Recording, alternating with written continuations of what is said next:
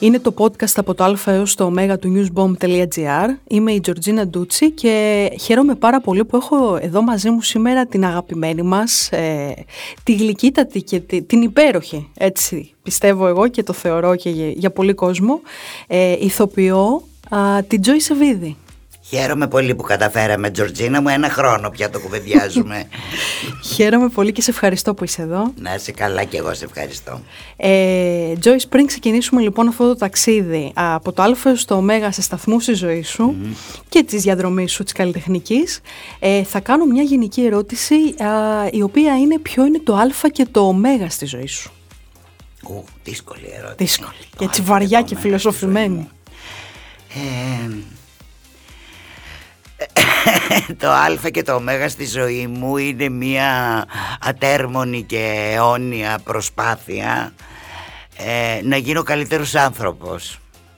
Ε, να μην με θυμάται κάποιος και να με σκατοψυχάει συγγνώμη για τη λέξη.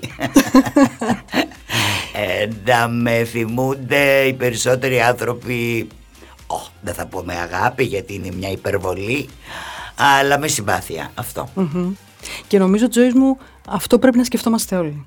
Για, αλήθεια. για το καλό μας και της κοινωνίας μας. Έτσι ακριβώς. Ναι. Και να εμβολιαστούμε. Κοινωνικό μήνυμα. Δεν τα πήρα. Ομολογώ. το πιστεύω. Ξεκινώντας λοιπόν, πρώτος μας σταθμός στο Α και θα σου δώσω τη λέξη αυτοσαρκασμός. Α, ω, μεγάλη κουβέντα πιάνεις.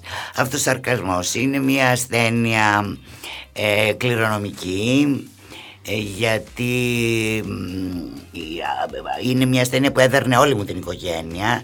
Γενικώ είχα δύο γονείς που ήταν σαν μωρά, ε, ήταν μέσα στη βλακεία και το χιούμορ και βασικά τον αυτοσαρκασμό. Δηλαδή θυμάμαι τη μάνα μου πάντα που της λέγανε αχ Μέρη μου είσαι μια κούκλα σήμερα και απαντούσε άμα κρεμάσουν τις κούκλες θα πάω και τζάμπα ε, ναι αυτός σαρκασμός ε, μεγάλωσα πάρα πολύ με αυτό.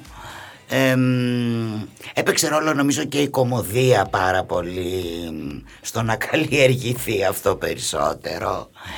Ε, βέβαια σου λέω, σου σηκώνει πολύ μεγάλη κουβέντα γιατί ε, από τον αυτοσαρκασμό μέχρι το κόμπλεξ είναι ένα τσιγαροδρόμος Και συνεχίζοντας το Β, παίρνω το θάρρος να σου δώσω αυτή τη λέξη γιατί έχεις τοποθετηθεί και έχεις μιλήσει γι' αυτό. Συγγνώμη τώρα που σε διακόπτω. Να μου πεις. Δεν με ρώτησες αδέσποτα και με ρώτησες αυτό σαρκασμό. Δεν σε ρώτησα αδέσποτα γιατί Και μου με επιφυλάσσεις Έχω παρακάτω, ναι. Είναι στο Ζ το σχετικό, η σχετική ερώτηση. Λοιπόν, ε, στο Β λοιπόν έχω βάλει τη λέξη βραχνάδα για να σου δώσω. βραχνάδα ή βραχνάς. Ε, ε, ε, τώρα όλο για κληρονομικότητα θα μιλάμε σήμερα. Επίσης είναι πάρα πολύ κληρονομική αυτή η ασθένεια, διότι για να καταλάβεις τη μαμά μου τη μέρη, ε, η οικογένεια και όλοι οι πολύ κοντινοί φίλοι τη φωνάζαμε Αρίστο. Γιατί είχε σηκώσει μια φορά το τηλέφωνο και της είπε κάποιος: Έλα, Αρίστο, εδώ Χρήστος. Και τη λέγαμε Αρίστο. Και την κοροϊδεύαμε πάρα πολύ που είχε αυτή τη φωνή, διότι ήταν βεβαίως καπνίστρια και η μαμά μου. Και ε, την κορόιδευα πάρα πολύ που έχει αυτή τη φωνή και γι' αυτό τη λούστηκα και έχω ολόιδια φωνή με τις μαμάς μου πια. Συγχαρητήρια. που όπως σου είπα και πριν ξεκινήσουμε, εμένα μου αρέσει πάρα πολύ. Σε ευχαριστώ να είσαι καλά. Εντάξει, έχει κάποια προβλήματα η φωνή μου. Ναι. Δεν είναι μόνο το τσιγάρο, μιλάμε και μπουρδες. Είναι μια φωνή πάρα πολύ κακοποιημένη. Ε, 35 χρόνια που δουλεύω τώρα. Τις έχω αλλάξει τα πετρέλαια, δεν τη φροντίζω. Ε, Είμαι άνθρωπος που δεν, δεν κοιτάει, δεν προσέχει καθόλου. Δηλαδή φωνάζει και στα σκυλιά, φωνά. Την κακοποιώ τη φωνή μου και τον εαυτό μου γενικότερα. Στο γάμα ε, έχω το Γιάννη το Δαλιανίδη. Λοιπόν. Ε, εντάξει. Ο Γιάννης είναι ένας από τους δύο ανθρώπους που χρωστάω τη μισή μου, για να μην πω ολόκληρη, όλη τη χρωστάω στο Γιάννη. Το ότι υπάρχω ακόμα σήμερα στο χώρο, γιατί Είχα την πάρα πολύ μεγάλη τύχη και με το, το Γιάννη τον γνώρισα όταν ήμασταν πιτσιρίκια και κάναμε μια παράσταση που λεγόταν υπάρχουν και χειρότερα στο Περοκέ η οποία κατέβηκε και όλοι μεγάλες ιστορίες. Μπλέξαμε με δύο λόγια αλλά είχαμε γνωρίσει τότε το Δαλιανίδη που ήταν ένας καταπληκτικός άνθρωπος χαιρόταν πάρα πολύ να δουλεύει με νέους. Ήταν μωρό κατά βάθος ο Γιάννης. Δεν μεγάλωσε ποτέ. Ήθελε μόνο με νέους να κάνει παρέα Και να λέει μπουρδες και να παίρνει ενέργεια Και περνούσες πάρα πολύ καλά στην παρέα μαζί του. Και τότε μας είχε σκηνοθετήσει στο θέατρο και μετά από κάνα δυο χρόνια, τρία, όταν έπαιζα τις τελευταίες παραστάσεις με ένα διπεθέ Κρήτης αν δεν κάνω λάθος τότε με πήρε για το ρετυρέ τηλέφωνο. Ε, βέβαια πρέπει να σου πω ότι ο Γιάννης αυτός ο γλύκας που περιγράφω ε, στο γύρισμα ήταν ο απόλυτος φύρερ όμως δεν υπήρχε. Και λογικότατα διότι ήταν ο απόλυτος άρχον της Φιλμς τότε ο Γιάννης παλιότερα δηλαδή και έπρεπε να περάσουν από τα χέρια του 500 πράγματα εγώ καιρός επίσης πολύ βασικό και ήταν πάρα πολύ δύσκολος και αυστηρός και την πρώτη νεύρωση στο μάχο την έπαθα στο, στο ρετυρέ από το άγχος μου αλλά όταν τελείωνε το γύρισμα βγαίναμε όλοι μαζί μπαρότσερχα και γινόταν της τρελής σαν να μην είχε συμβεί ποτέ τίποτα. Ναι. ναι. Έμενε εκεί δηλαδή στη ναι, δουλειά ναι, και στο επαγγελματικό. Ότι... Ναι. Σπουδαίος Πολύ σπουδαίος. Ήταν από την παλιά τη φουρνιά που τον ήθελε τον ηθοποιό έτοιμο για όλα. Δεν είχε μισολύφει τον συγκεντρωθώ και τέτοια. Οι παλιοί λέγανε το θέμα είναι όταν θα ρίξεις τη ζαριά και φέρεις εξάρες να ακούσεις την ατάκα σου και να βγεις στη σκηνή. Ναι. ναι. Έτσι, ήταν, ήταν πολύ μεγάλη τύχη για μένα. Αυτό που λες, μεγάλος δάσκαλος. Βέβαια. Στο Δέλτα ε, έχω βάλει τις δυσκολίες. Θα μου πεις ποιος άνθρωπος δεν είναι. Καλέ το Δέλτα, το Δαλιανίδη δεν λέγαμε. Το α, γάμα. δύο. Α, λέγαμε το γάμα Γιάννης Δαλιανίδης. Α, Γιάννης Δαλιανίδης, με μπέρδεψες. Ε, στο Δέλτα οι δυσκολίες. Αυτό είναι η δομή, θες να σου πω τώρα. Τι να πιάσω και τι να αφήσω. Πολλές. Θα είναι μια λακωνική απάντηση. Δυσκολίες πολλές. Ε, δυσκολίες. Ναι, ο βίος έχει δυσκολίες πάντα, όποιο βίο και να έχεις διαλέξει έχεις τις δυσκολίες που σου αρμόζουν. Εγώ έχω διαλέξει ένα βίο που έχει δυσκολίες πολλές και μόνο από το επάγγελμα που διάλεξα που είναι για έξι μήνες και μετά είσαι τσιγκαναριό και πήγαινε εδώ και πήγαινε εκεί και η δουλειά δεν έκατσε και η δουλειά χάλασε και... Ας είχα μυαλό να δουλέψει σε μια τράπεζα, τι να σου πω. Πολλές δυσκολίες και οικονομικές και ψυχολογικές και συναισθηματικές και άστα, πολλές. Πολλές.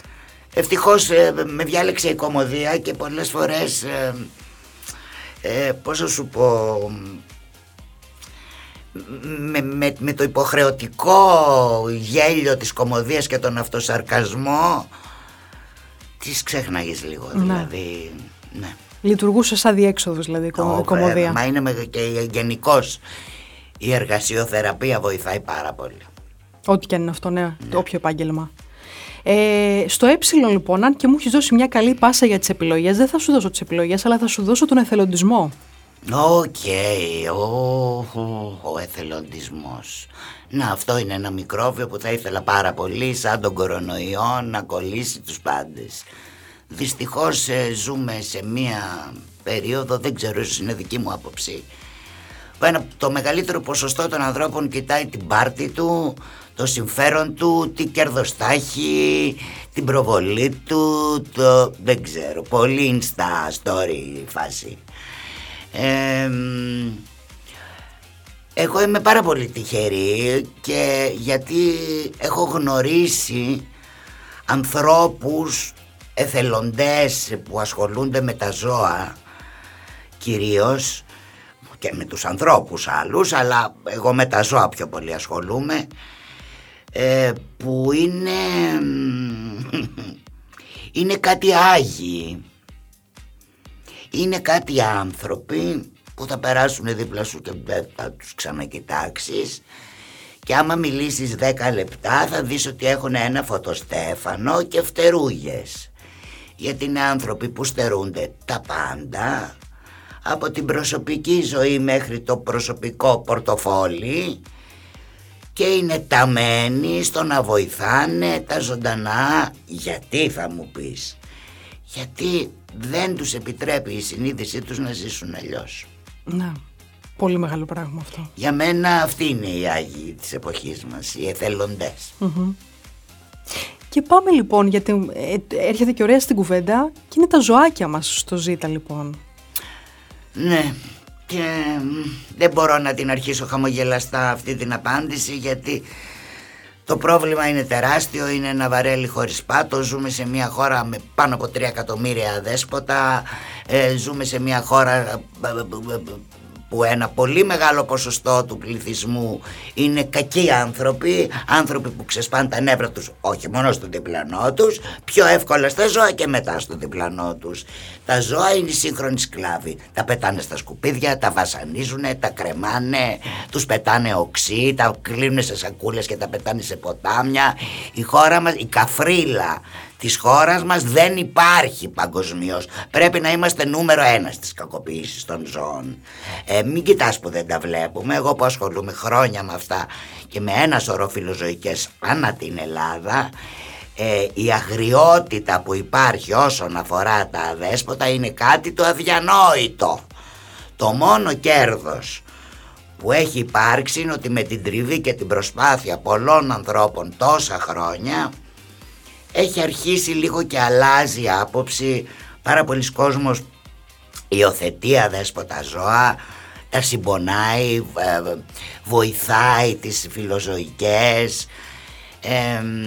Αλλάζει σιγά σιγά η άποψη αλλά το τεράστιο ποσοστό των ανθρώπων που θα φέρονται απέσια στα ζώα όποια ποινή και αν υπάρχει θα συνεχίσει να υπάρχει. Λυπάμαι που το λέω και ξέρεις γιατί θα συνεχίσει να υπάρχει; Γιατί δεν θα τους, δεν θα τους καταδίδουν ποτέ.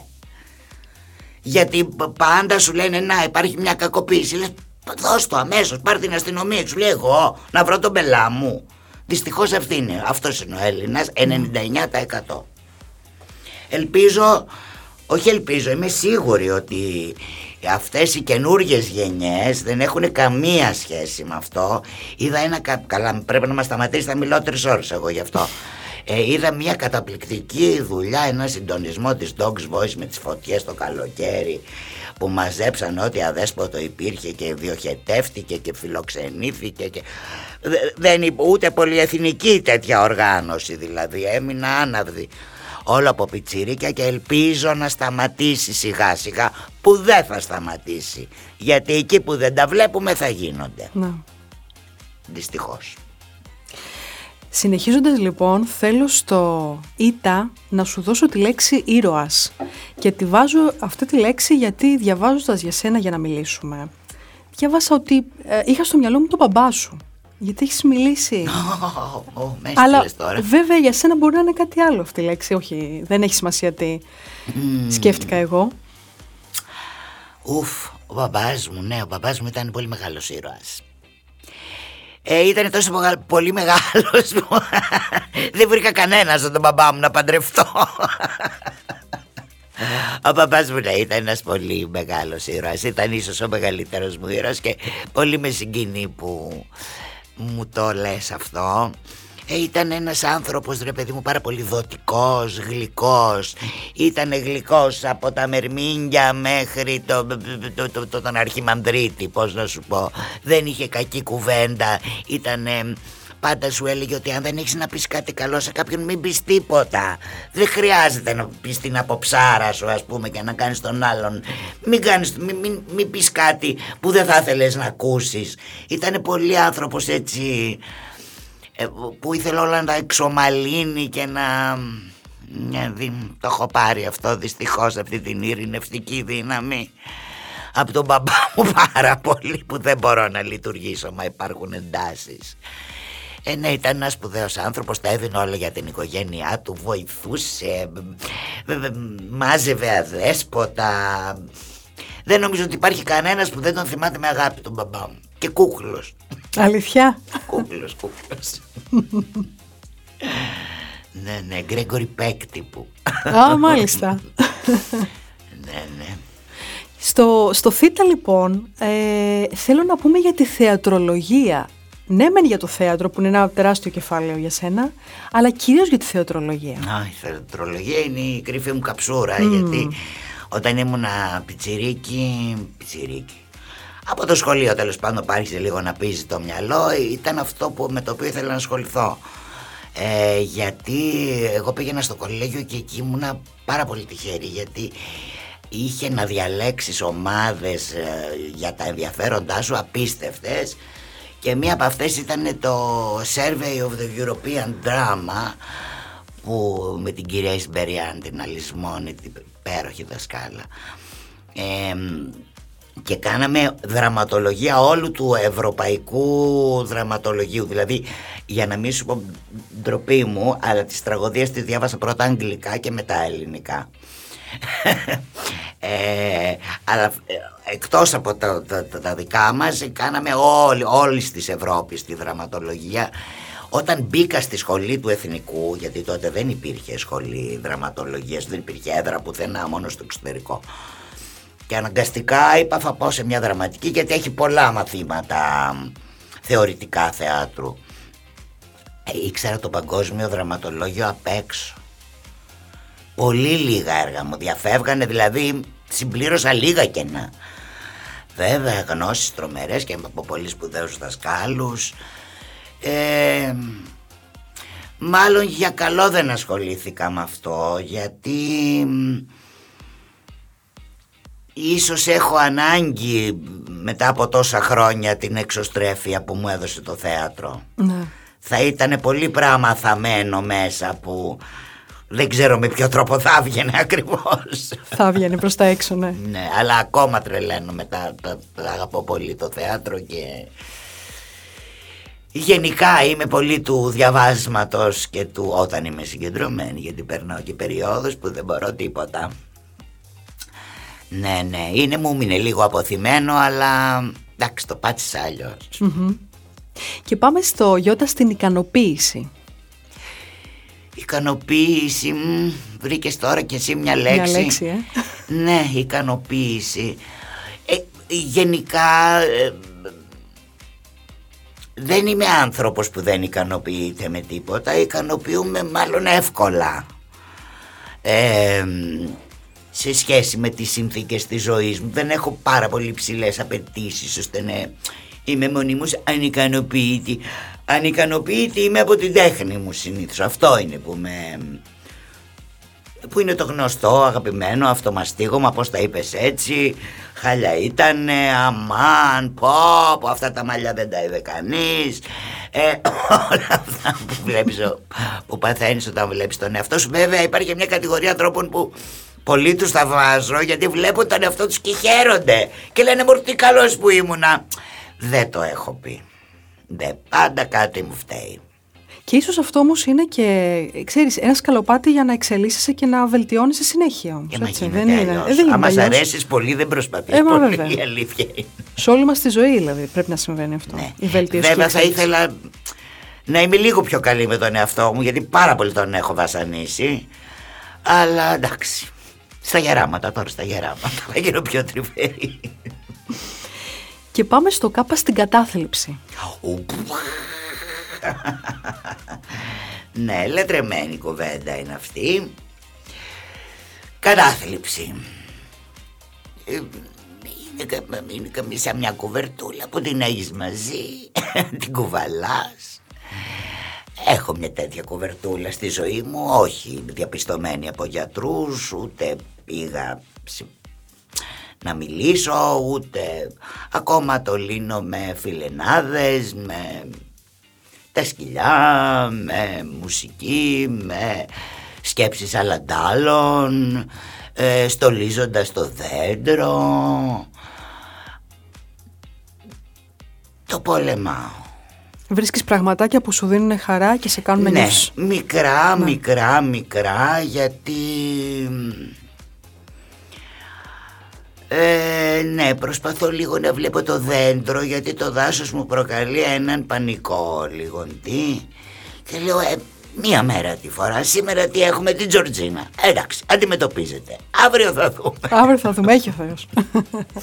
και πάμε στη λογική, στο Λάμδα. Ναι. Δεν ξέρω αν είναι και κάτι που με χαρακτηρίζει πάρα πολύ. Ε, είμαι λογικός άνθρωπος. Δεν είμαι παράλογος. Ε, αλλά είμαι πολύ παρορμητικός. Εκεί την πατάω εγώ. Για μένα η φωνή της λογικής ας πούμε πάντα ήταν η Ρένια, η Λουιζίδου. Όταν είχα ένα θέμα που με βασάνιζε πολύ και ήθελα να το κουβεντιάσω, το κουβέντιζα με τη Ρένια η οποία έχει επίσης το ίδιο ποσοστό τρέλας και μεγαλύτερο μου σου πω. Αλλά η θεώρηση της είναι καταπληκτική γιατί είναι σαν να είναι μαθηματικός. Σου κάνει μια εξίσωση και στην εξηγεί τέλεια. Δηλαδή με απολύτως λογικά facts ας πούμε. Δεν, δεν έχει υποθετικά σενάρια και είναι τρομερή και πάντα με προσγειώνει όπως ακριβώς πρέπει. Δηλαδή πολύ χρήσιμη συμβουλή η ρενιουλα στο, στο επόμενο γράμμα στο μη θα κάνουμε μια στάση στο Μόντρεαλ Ου, η πατρίδα μου δεν την έχω δει ποτέ από κοντά γεννήθηκα και φύγαμε ε, ναι, το έχω μεγάλο καημό, μεγάλο καημό γι' αυτό γιατί είμαι και άνθρωπος του χειμώνα που λατρεύω το χειμώνα και το κρύο και τα πλατάνια και τα φύλλα που πέφτουν και ου, τα χιόνια όλα αυτά μου αρέσουν πάρα πολύ, δεν τα έχω ζήσει ποτέ. Με τον καημό έμεινα της πατρίδας, ελπίζω κάποτε να τα καταφέρω να πάω να τη δω από κοντά. Ναι. Ήσουν πολύ μικρή όταν έφυγες ε, λοιπόν, καμία ανάμνηση, καμία εικόνα. Ναι, μωρέ, δεν, δεν, έχει μείνει. δεν έχω εικόνες δυστυχώς καθόλου. Μόνο από φωτογραφίες ναι. των γονιών τα βλέπω κι εγώ. Και σου εύχομαι, Τζόις μου, να πας. Α, μακάρι, μακάρι, μακάρι. Να ταξιδέψουμε γενικώ όλοι αυτό. κάποτε, γιατί δεν είναι και πράγμα αυτό που ζούμε. Ερχόμαστε πιο κοντά εδώ στα μέρη μας στο επόμενο γράμμα α, για να σταματήσουμε στη Νέα Σμύρνη λοιπόν. το χωριό μου. Η Νέα Σμύρνη είναι το χωριό μου. Ναι, εκεί μεγάλωσα από όταν ήρθαμε από τον Καναδά. Έχω αλλάξει πέντε σπίτια, έξι ούτε θυμάμαι. Θα μου πεις γιατί όλα στη Νέα Σμύρνη. Γιατί μοναχοπέδι και η μάνα, άμα ήμουν πολύ μακριά, δεν άντεχε. Ε, ναι, είναι το χωριό μου. Την αγαπάω πολύ την Νέα Σμύρνη. Την πρόλαβα μαγική. Πριν γεννηθείτε όλοι εσείς που είστε εδώ μέσα, που ήταν όλο μόνο κατοικίες ε, είχε μέχρι μανάβι με γαϊδούρι που περνούσε με λαχανικά, γαλατά, δοσατζί που αγοράζαν οι μαμάδες τραπεζομάντιλα για τα πρικιά μας. Ε, ήταν σαν κάτι εικόνες παραμυθιού που ήταν η πόρτα του σπιτιού ανοιχτή και μπαινόβγαινε η κυρία Ανθούλα έφερα καφέ και ερχόταν η κυρία Ευλαμπία σήμερα έκανα μουσακά και έφερνε σαν κάτι, πώς λέμε το μικρό σπίτι στο λιβάδι, τέτοιες συνθήκες. Ναι, ναι, απίστευτα. Πολύ ονειρικά χρόνια τότε. Αλλά και παραμένω στη Νέα Σμύρνη. Δεν κατάφερα να φύγω ποτέ από το χωριό. Και τώρα πληρώνω με αίμα και υδρότα στεχαστικό. Και η Νέα Σμύρνη τώρα, επειδή μου είπες για το τότε λοιπόν, τώρα; Ε, εντάξει, δεν είναι καμία σχέση με τότε. Απλά ε, έχει με κάποιο περίεργο τρόπο διατηρήσει μια γλύκα γιατί είναι πάντα λίγο χωριό, είναι λίγο, πάντα λίγο η πλατεία ο Πανιόνιος αυτοί που έχουν τα μαγαζιά είναι λίγο πιο χωριουδέ κατάσταση. Δεν έγινε ποτέ Αθήνα Αθήνα. Και γλεντάω γιατί θυμάμαι ήταν πολύ αστείο γιατί θυμάμαι πιτσιρίκι με τη μάνα μου ήταν πάρα πολύ κοινωνικός άνθρωπος και μιλούσε με όλους. ε, και την έκραζα όταν βγαίναμε και της έλεγα Μα είναι δυνατόν, κάνουμε τρία βήματα και μιλάς με πέντε ανθρώπους, δεν με τα νεύρα μου. και τώρα μου συμβαίνει το ίδιο πράγμα και λέω Μανούλα, αν μ' ακούς ρίξε μου μια μούτζα από εκεί πάνω. ναι, είναι το χωριουδέ. Ε, στο ξύπ θέλω να σε ρωτήσω για το ξεκίνημα λοιπόν. Το ξεκίνημά μου. Το ξεκίνημά σου, ναι. Μου, το ξεκίνημά μου. Το ξεκίνημα μου στη δουλειά υποθέτω. Στη δουλειά. Στη δουλειά, ναι. Αλλά ντάλα ήταν το ξεκίνημά μου στη δουλειά. Όπως σου είπα εγώ άλλα, άλλα σκεφτόμουν να κάνω. Ε, γιατί εγώ θυμήθηκα διαβάζοντας ότι ε, τη φωνή σου την ακούσαμε ακόμα και στη φρουτοπία. Α, την ακούσαμε το πολύ πίσω. Πολύ πίσω. Ακόμα και στο κουτιού τα παραμύθια τα αγαπημένα. Μα εγώ πριν ε, την ε, ιδιωτική τηλεόραση είχα κάνει πάρα πολλά πράγματα στη δημόσια. Σωστά. ναι, και στη φρουτοπία και στο κουτιού τα παραμύθια. Έχω παίξει χιλιάδες παραμύθια και στο, στις ιστορίες του Ευγένιου Χρυσοβελώνη με τον Σταύρο τον Ξενίδη και τη Ράνια την Ιωαννίδη και τον Ντάρλοου. Ου, παιδικά έχω κάνει πάρα πολλά. Και σύριαλ τότε που γινόταν κάτι υπέροχα, σύριαλ εποχής, καταπληκτικά. Ναι, είχα παίξει πολύ. Για κάποιο περίεργο λόγο η τηλεόραση από την αρχή με ήθελε πιο πολύ από το θέατρο. Δηλαδή από την τηλεόραση φτιάχτηκε η δουλειά μου στο θέατρο. Γι' αυτό σου λέω τα χρωστά όλα στο Γιάννη. Γιατί ο Γιάννης ε, με έσκασε στο ρετυρέ ας πούμε παρότι είχα κάνει πραγματάκια στο θέατρο και από το ρετυρέ και μετά άρχισε να τρέχει η δουλειά η θεατρική. Έχεις δίκιο, ναι, γιατί και το ευρύ κοινό σε γνώρισε μέσα από το έτηρε, ναι, ναι, ναι. το οποίο θα το, θα το συναντήσουμε στο ρο, Okay. το έχω βάλει. Ε, όμως τώρα θα συναντήσουμε μια άλλη αγαπημένη σειρά, εξι, πολύ αγαπημένη, εξίσου και περισσότερο ίσως, η Μεν και η Δεν. Ω, καλά. Εντάξει, αυτά είναι τα ένδοξα χρόνια που λένε. Τι ωραία περάσαμε. Η Μεν και η Δεν είναι που μπορώ να σου λέω ώρες. Είναι μια ιστορία που, στην οποία δεν, δεν επρόκειτο να είμαι εγώ, ούτε εγώ ούτε ο Στέλιος ο Μάινας, γιατί τα παιδιά, ο Χάρης και η Άννα ήταν ε, αποφασισμένοι και είχαν κάνει πιλότο με δύο άλλα παιδιά, με τον Χρήστο τον Ευθυμίου και την Κατερινά την Πετούση. Και τελευταία στιγμή δεν ξέρω τι έγινε μέσα στον αντένα γιατί το είχε ήδη φτύσει το Μέγκα τους μεν και δεν, δεν τους είχε πάρει. Και τελευταία στιγμή με απόφαση της Άλκης της, της Μαραγκουδάκη που την ευχαριστώ ακόμα και σήμερα βρέθηκα στους μεν και δεν.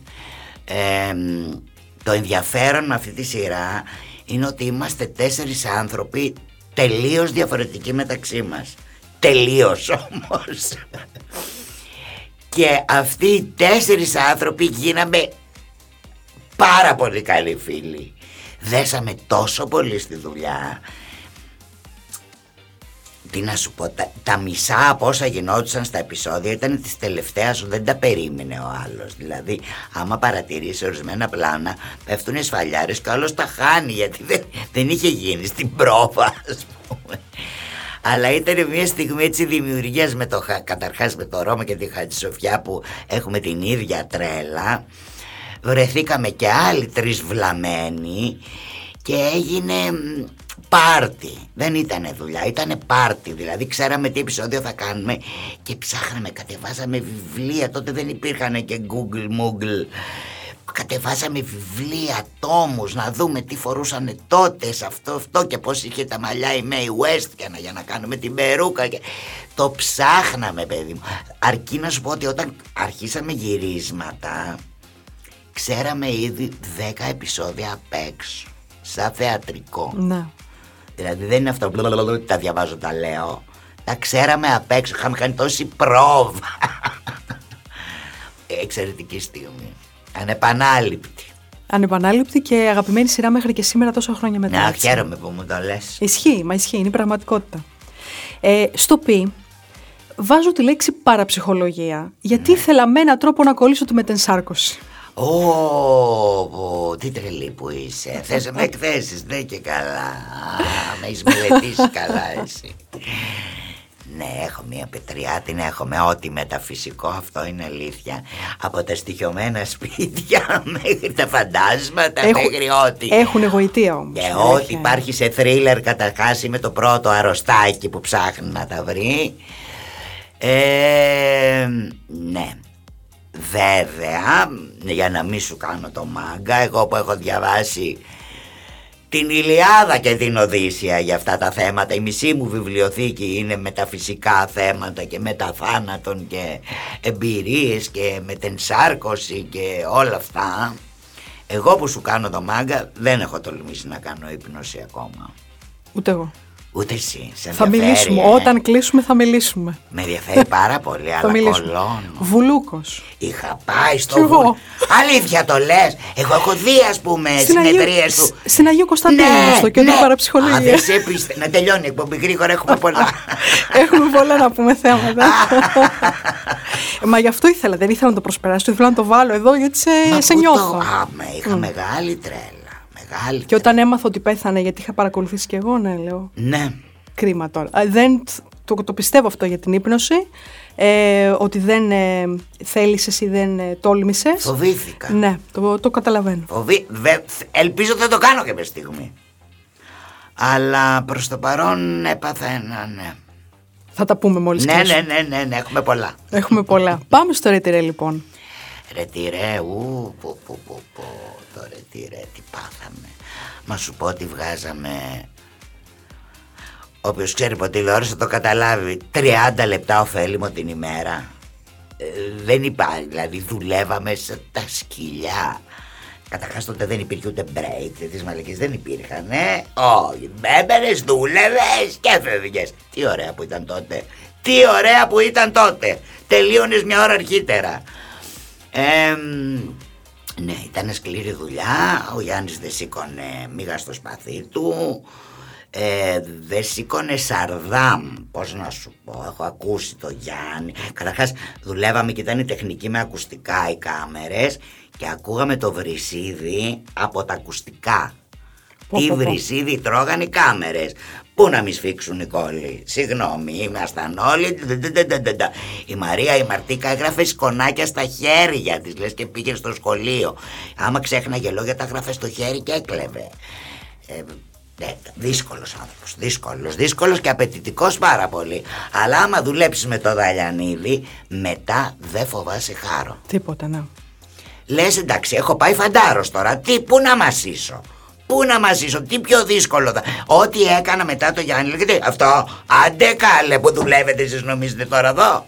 Τι κορο, τι κοροϊδεύετε την κοινωνία Σκληρή δουλειά Σκληρή Πολύ απαιτητικός. Και έχεις πει όμως, που το, το διάβασα για να μιλήσουμε, ότι δεν ε, σου άρεσε το ρετυρέ. Και η- Όχι το ρετήρι δεν μου άρεσε γιατί ε, μου παρουσίαζε αυτή την ελληνική οικογένεια που δεν είχε καμία σχέση με τη δική μου καταρχάς που είναι όλοι στα κόκκινα, που είναι όλοι με νεύρα, που ο ένας τα βάζει με τον άλλον δεν μου άρεσε αυτό το πράγμα, ήταν τελείως εκτός μου ε, όσο διασκεδαστικό και καλτ και δείχνει την εποχή και όλα αυτά ε, όχι δεν ήταν από αυτά που με ευχαριστούσε να το βλέπω. Και, το, και τον εαυτό μου δεν καθόλου. Τον εαυτό μου θέλω να πάρω τα βουνά άμα τον βλέπω στο ρετήρε Παναγία μου Χριστέ μου μου φαίνεται και έχω και μια φωνή ψηλή δεν είχα αρχίσει το κα- μετά το ρετήρε το άρχισα το κάπνισμα φυσικά ε, μια ψηλή φωνή και είμαι μια ε, ε, ε, χώνευτη, ε, θρασίτατη ε, που έχω και άποψη πως θα το παίξω. Άπα, απα, απα, απα, καθόλου δεν μ' αρέσει Με ένα καλό λόγο πάντως για την Joyce. ναι, όπως λέει η Κυρένια, είσαι ο χειρότερος μάνατζερ του εαυτού σου. Πραγματικά. Στα, στο Σίγμα έχω τα συμπλέγματα, Joyce. Α, όλα τα έχεις συμπεριλάβει. Πολλά. Συμπλέγματα πολλά. Ναι, τα παραδέχομαι. Είμαι ένας άνθρωπος βαθιά συμπλεγματικός. Ήμουν από παιδάκι πολύ συμπλεγματική και παραμένω. Οπότε δεν μπορώ να κατηγορηθώ για τίποτα. Ναι, είχα πάρα πολλά συμπλέγματα όσο από την εμφάνισή μου μέχρι τη συμπεριφορά μου, μέχρι τις γνώσεις μου, μέχρι το ταλέντο μου. Πολλά και συνεχίζω να έχω. Αλλά προσπαθώ να μην στεναχωριέμαι τόσο πολύ πια. Και καλά κάνεις. Και αγαπώ τους συμπλεγματικούς ανθρώπους. Ε, δε- δεν μπορώ και αυτούς που τα έχουν όλα λιμένα. Και νομίζω και το πιο συχαμένο πρα... η πιο συχαμένη ατάκα που έχω ακούσει ε, τα τελευταία χρόνια που την έχουν όλοι παντιέρα είναι το να είσαι ο εαυτός σου. Αυτό άμα το ακούω μου πιάνει τρελά νεύρα. Όχι, να μην είσαι εαυτός σου, να είσαι κάτι καλύτερο από τον εαυτό σου, ρε φίλε. Γιατί δεν ξέρω τι σκατά είναι ο εαυτός σου. Και σίγουρα σκατά είναι. Να γίνεις κάτι καλύτερο από αυτό που είσαι. Κάτι που θαυμάζεις. Γιατί πρέπει να είσαι το τσόλι που είσαι. Όχι. Να το βελτιώσεις. Άμα είσαι ο εαυτός σου, ζήτω που την καήκαμε. Αν επαναπάβεσαι σε αυτό, είναι αυτό που Έτσι λέγαμε είναι. και στην αρχή. Ότι Ακριβώς. πάντα εξελίσσεσαι και βελτιώνεσαι πάντα. Ε, μα ναι. Για πάντα. Ε, στο ΤΑΦ, ε, Joyce, έχω βάλει το όνομά σου. Το οποίο ολόκληρο είναι Joyce Χαρίκλια Ευίδη. Ναι, ναι. Το Χαρίκλια μπήκε τελευταία ώρα γιατί ο Έλληνας, ο παπάς ο Ορθόδοξος δεν το βάφτιζε τον Τζόις και τα πήρε ο πατέρας μου στο κρανίο και είπε θα την πάω στους καθολικούς και του είπε ο παπάς όχι όχι κάτσε θα τα βρούμε βάλε και ένα χριστιανικό Και έτσι μπήκε το χαρίκλια της γιαγιούλας μου, της Σιμιακιάς. Ε, το Τζόις πάλι βγήκε άλλα αντάλλων γιατί οι γονείς μου γουστάρανε μια δημοσιογράφο, Τζόις Ντέιβιτσον, έμαθα εκ των υστέρων ότι τη λένε. Τη λέγανε γιατί πέθανε από κορονοϊό πάρα πολύ πρόσφατα, πρόσφατα ναι. καημένη. Και ναι, την είχαν μεγάλη λατρεία αυτή και τη θεωρούσαν μεγάλη ηρωίδα και μου δώσαν το δικό της όνομα, άλλα τα ναι, το οποίο δεινοπάθησα σε όλη μου τη ζωή γιατί το Joyce επειδή έχει σύγχυμα στο τέλος το περνάγανε όλοι για αγορίστικο και ή με λέγανε Joy, ή με λέγανε Τζόγια, ή με λέγανε Τζούγια, ή με λέγανε ό,τι μπορείς να φανταστείς άλλο. Και αυτό το, το, το, είναι η Joyce, εσύ Τζορτζίνα, εγώ το Τζέλα Joyce. Η Τζέλα αυτό. και πάμε στο Y λοιπόν, α, για να σου δώσω τη λέξη υπερήφανη. Υπερήφανη. Γιατί θα μπορούσες να αισθάνεσαι υπερηφάνεια; Ε, γιατί δεν μπορούσα να αισθάνομαι. Ω, oh, αυτό, δύσκολη ερώτηση είναι αυτή. Φιλοσοφημένη. Είμαι υπερήφανη για κάτι. Ε, ναι, νομίζω ότι είμαι υπερήφανη για τις συνεργασίες μου. Νομίζω ότι θα... Ναι, αυτό το credit μπορώ να μου, τα δω, να μου το δώσω. Νομίζω ότι είμαι ε, από τους καλύτερους συνεργάτες που θα μπορούσε να έχει κανείς. Και αυτό δεν συμβαίνει γιατί είμαι καλός άνθρωπος και εκεί μπει μέσα μου το, η Θεία Χάρης. Συμβαίνει γιατί για να δουλέψω ε, θέλω πρώτα να εντός εισαγωγικών ερωτευτώ τους ε, συναδέλφους μου. Δηλαδή να βρω τα καλά τους στοιχεία να γατζωθώ από αυτά να μην δω τα στραβά γιατί δεν με ενδιαφέρουν και όλες από κάπου πρέπει να πιαστώ. Και να πάει η συνεργασία βούτυρο. Αυτό το προσπαθώ σε όλες μου τις δουλειές. Δεν είμαι καθόλου ανταγωνιστική. Ναι γι' αυτό είμαι υπερήφανη και σημαντικό αυτό στη δουλειά σας, γιατί θεωρώ ότι υπάρχει ένας. Ε, μπορεί να κάνω λάθος. Ένας ανταγωνισμός. Όμω σε όλες τις δουλειές. Υπάρχει δουλειά που δεν υπάρχει ανταγωνισμός. Φυσικά και στη δική μας τη δουλειά, γιατί εσύ και όχι εγώ, γιατί εσύ είσαι πιο αδύνατη και εγώ είμαι πιο κοντρή και εγώ είμαι πιο ψηλή. Δεν μη συζητάς. Όχι, ανταγωνιστική δεν είμαι. Ειδικά ε, με, με, με, με τα, τα κορίτσια έχω περάσει. Μη σου πω και καλύτερα. Έχω πάρα πολλές γυναικείε φιλίες κάνει στη, στη δουλειά που κρατάνε χρόνια ακόμα και αν χανόμαστε. Ξαναβρισκόμαστε και είναι σαν να τα έχουμε πει πέντε λεπτά πριν ας πούμε. Άνθρωποι που τους έχω γνωρίσει και αγάπησει πάρα πολύ. Ναι είμαι περήφανη για τις συνεργασίες μου. Και έρχεται πολύ ωραίο εδώ και κουμπώνει γιατί στο ΦΥ έχω φίλος ζωής λοιπόν. Αυτό έχω βάλει. Φίλος ζωής; Φίλος ζωής για σένα. Εγώ έχω κάνει σκονάκι και έχω σημειώσει ένα όνομα, δεν θα το πω, θα το πω μετά. Θα μου πεις εσύ βέβαια. Φίλο ζωής έχω πολλούς, ε, έχω, όχι ψέμα, δεν έχω πολλούς. Ε, έχω φίλους, έχω φίλους, ελπίζω να είναι ζωής, δεν μπορώ να στο πω με τα βεβαιότητος γιατί αλλάζουν πάρα πολύ τα πράγματα και αλλάζουν πάρα πολύ οι άνθρωποι. Ε, Διάβαζα πρόσφατα ένα πολύ ωραίο του Όσκαρ Βάιλτ που λέει Αχ δεν σε γνώρισα Ίσως επειδή έχω αλλάξει τόσο πολύ ε, Αλλάζουν οι άνθρωποι και δεν μπορώ να σου πω ότι θα τους έχω διαβίου Οι παλιοί μου φίλοι είναι και τώρα φίλοι μου και πάντα θα μπορώ να βασιστώ επάνω τους. Δυστυχώς δεν είναι έτσι η ζωή όπως τη φανταζόμαστε έχει και πάρα πολλές απογοητεύσεις και έχω ζήσει πολλές από αυτές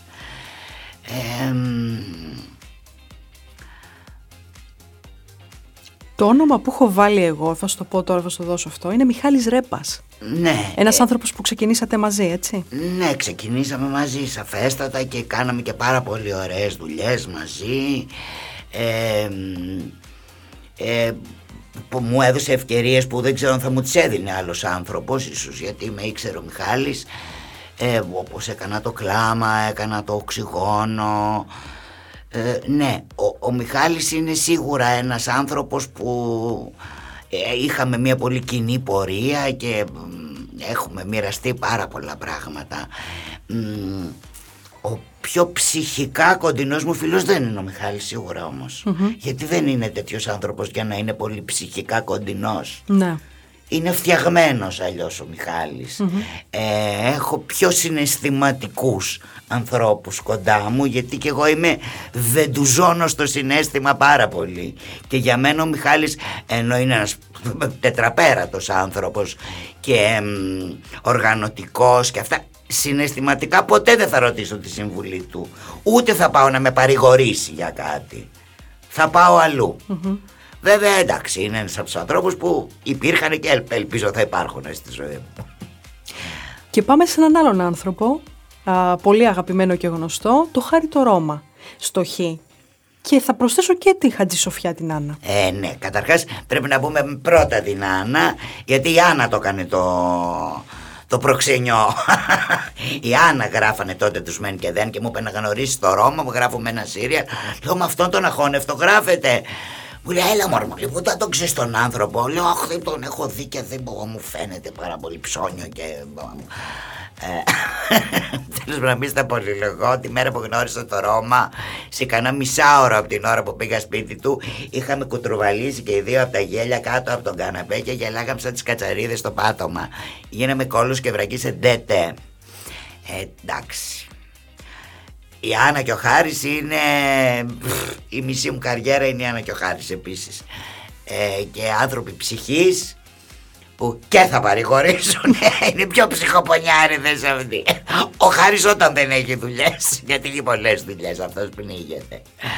Αλλά είναι δύο άνθρωποι πάρα πολύ δοτικοί μωρέ που σκίζονται για τη δουλειά σκίζονται για τους ανθρώπους της δουλειάς βοηθάνε ανθρώπους της δουλειάς ε, ονειρεύονται. Είναι πολύ ωραίο πράγμα να καταρχάς να έχεις φίλους καλλιτέχνες πέραν του, του, ψυχικού πιάσματος και της αγάπης μας ε, όπως και ο Μιχάλης είναι στην ίδια κατηγορία φυσικά που έχουν όραμα. Είναι πολύ μεγάλη τύχη. Σήμερα το καταλαβαίνω που έχω περάσει πάρα πολλά χρόνια και έχω δουλέψει με πάρα πολύ κόσμο τι σπουδαίο πράγμα να είναι σε μία δουλειά που ο δημιουργός έχει όραμα. Το έχει φανταστεί. Δεν είναι σας φέρνω και σας βγάζω το λάδι και ό,τι βγει ας βγει. Το έχει φανταστεί, το έχει ονειρευτεί, το έχει οργανώσει. Τι ωραίο πράγμα. Ο Μπέζος είναι έτσι για παράδειγμα. Να. Δουλεύεις με τον Μπέζο και είναι όλα λιμένα φίλε. Είναι όλα λιμένα. Πώς γίνεται αυτό να πηγαίνεις σε μια δουλειά και να μην υπάρχουν προβλήματα. Έτσι είναι ο Χάρης με την Άννα. Πάντα υπάρχουν προβλήματα σε μια ειδικά στην τηλεόραση. Μη συζητάμε. Τρισεκατομμύρια θα γινόταν ας πούμε μία μέρα που θα είχαμε πρωινό όρντινο με στο ψόφο, με κρύο, με εξωτερικά γυρίσματα θα είμαστε όλοι που ε, θα γκρινιάζαμε και θα έμπαινε ο Ρώμας, θα βούταγε την κομμότρια και θα χορεύανε βάλς ας πούμε και θα έφερνε σοκολατάκια και θα έλεγε μπουρδες και θα κατουριόμασταν στο γέλιο και θα άρχιζε όλο το γύρισμα τραλαλά, τι ωραία, δηλαδή στο καφέ της χαράς. Ξέρεις τι κακοχία περάσαμε. Έχουμε κάνει γυρίσματα με μηδέν βαθμούς, με στον ψόφο, να μην βγαίνει φωνή, να μην... Φρικτές κακουχίες. Αλλά υπήρχε τέτοιο καλό κλίμα πάντα. Αυτό ρε παιδί μου δεν στράβωσε ποτέ. Είναι μερικοί άνθρωποι που Φυσικά και έχουμε διαφωνήσει και έχουμε βάλει και τη φωνή αλλά αυτό έχει τελειώσει σε πέντε δεύτερα ρε παιδί μου. Δεν υπάρχει ότι α θα στο κρατήσω ναι. όμως γιατί ε, το παράκανε. Δεν υπάρχει αυτό. Είναι τι είπες και τέλειωσε. Τέλειωσε. Πολύ σπάνιο αυτό. Πολύ σπάνιο. Και μου ανέφερες και το καφέ της χαράς και θέλω να σε ρωτήσω το παρένθεση. Ε, ήταν το ίδιο όμορφο και απολαυστικό το, το δεύτερο μέρος στη συνέχεια που είδαμε. ήταν πάρα πολύ συγκινητικό αφού κλαίγαμε. Μα ξέρεις τι είναι να δουλεύεις με συνεργάτες που του έχεις δουλέψει 20 χρόνια, που τους ξέρεις 20 και 30 χρόνια. Είναι οικογένεια. Ναι. Είναι ξέρω πότε θα ανασάνεις. Ξέρω την επόμενη σου ατάκα. Δεν χρειάζεται να κάνω πρόβα. Πώς να σου πω. Πάρα πολύ. Ήταν μαγικό για μας. Ήταν. Τι να σου πω. Και κάνουμε και λιγότερα επεισόδια από ό,τι έπρεπε αλλά ήταν υπέροχη, υπέροχη στιγμή, υπέροχη, υπέροχη. Τη θυμάμαι στο τελευταίο γύρισμα. Είπα: Άντε, για φεύγω, δεν χαιρέτησα κανέναν. Γιατί λέω: Δεν μπορώ να το ξαναζήσω στο δεύτερο αποχαιρετιστήριο ναι. και αυτό, όχι. Α, Όποιον είναι να δω θα τον δω. Εξαιρετική στιγμή. Και Τζόις μου, ε, ε, έχεις ε, πει, νομίζω ότι ε, επειδή ανέφερες στο Γιάννη τον Πέζο, ότι είναι ένας από τους ανθρώπους στο χώρο που δεν έχεις χορτάσει συνεργασία μαζί του, σωστά; Ναι, ναι, δεν έχω χώρο. Δύο δουλειές έχω κάνει, mm. Γιάννη, νομίζω μόνο στο θέατρο. Δύο. Αλλά έχω πέρασει καταπληκτικά. Όχι, έχω πέρασει τι ωραία που... Και έχω γελάσει πολύ, έχω ζήσει και δραματικές στιγμές, τρελές με δύσκολο έργο. Αλλά είναι ρε παιδί μου, τι βλέπεις την τέχνη δίπλα σου. Δεν, δεν σπαταλιέσαι σε περιττές κουβέντες.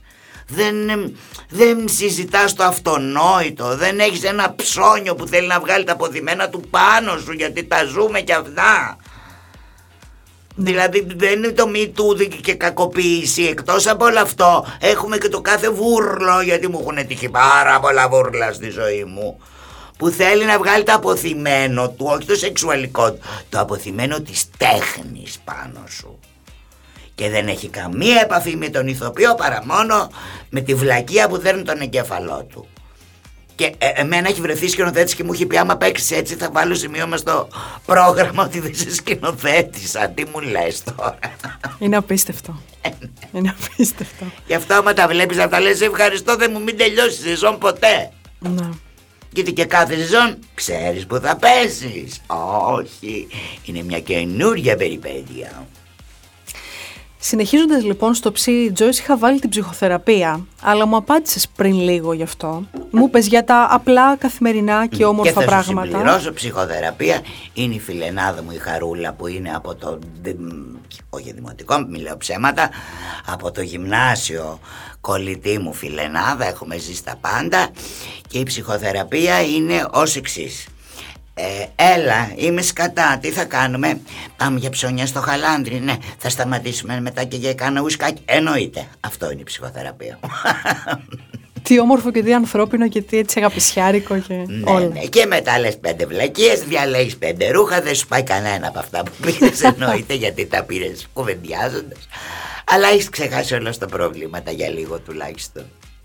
Και φτάνοντας λοιπόν στο τελευταίο μας γράμμα και στο τέλος αυτού του ταξίδιου εισαγωγικά μαζί, ε, θέλω ένα ωραίο φινάλε από εσένα. Ένα ωραίο φινάλε της κουβέντας, της διαδρομής σου. Θες και ωραίο φινάλε, ναι, βρήκες τον αισιόδοξο τον άνθρωπο, να στο δώσεις το ωραίο. Ωραίο. Ε, ωραίο φινάλε. Το ωραίο φινάλε. Ε, δεν ξέρω, όνειρα μόνο μπορεί να είναι γιατί και μόνο η λέξη φινάλε εμένα με τρομάζει πάρα πολύ. Οτιδήποτε είναι the end μου προκαλεί ένα πανικό, μου αρέσει να συνεχίζονται τα πράγματα. ένα ωραίο φινάλε είναι να μην ταλαιπωρηθώ πολύ στη ζωή μου ακόμα, να είναι λίγο τα δύσκολα πίσω μου θα ήθελα να μην έχω ούτε οικονομικές δυσκολίες ούτε στο δυσκολίες υγείας πρώτα και κύρια γιατί είμαι και πάρα πολύ φοβητσιάρα. Ε, δεν περιμένω τίποτα. Δεν μπορώ να σου πω κάτι που περιμένω. Δεν περιμένω τίποτα. Ξέρεις ποιο είναι, ποιο είναι για μένα το ωραίο φινάλε; Να βλέπω ωραία όνειρα τίποτα άλλο. Σου εύχομαι Joyce να έρθουν τα πράγματα όλα έτσι όπως τα θέλεις και τον ονειρεύεσαι σε ευχαριστώ πολύ Τζορτζίνα μου. Να Πέρασα πάρα πολύ ωραία. Και εγώ. Και είσαι μια κακούργα και έβαλα και τα κλάματα που με ρώταγες για τον μπαμπά μου και εντάξει. Σε ευχαριστώ πάρα πολύ που ήσουν εδώ.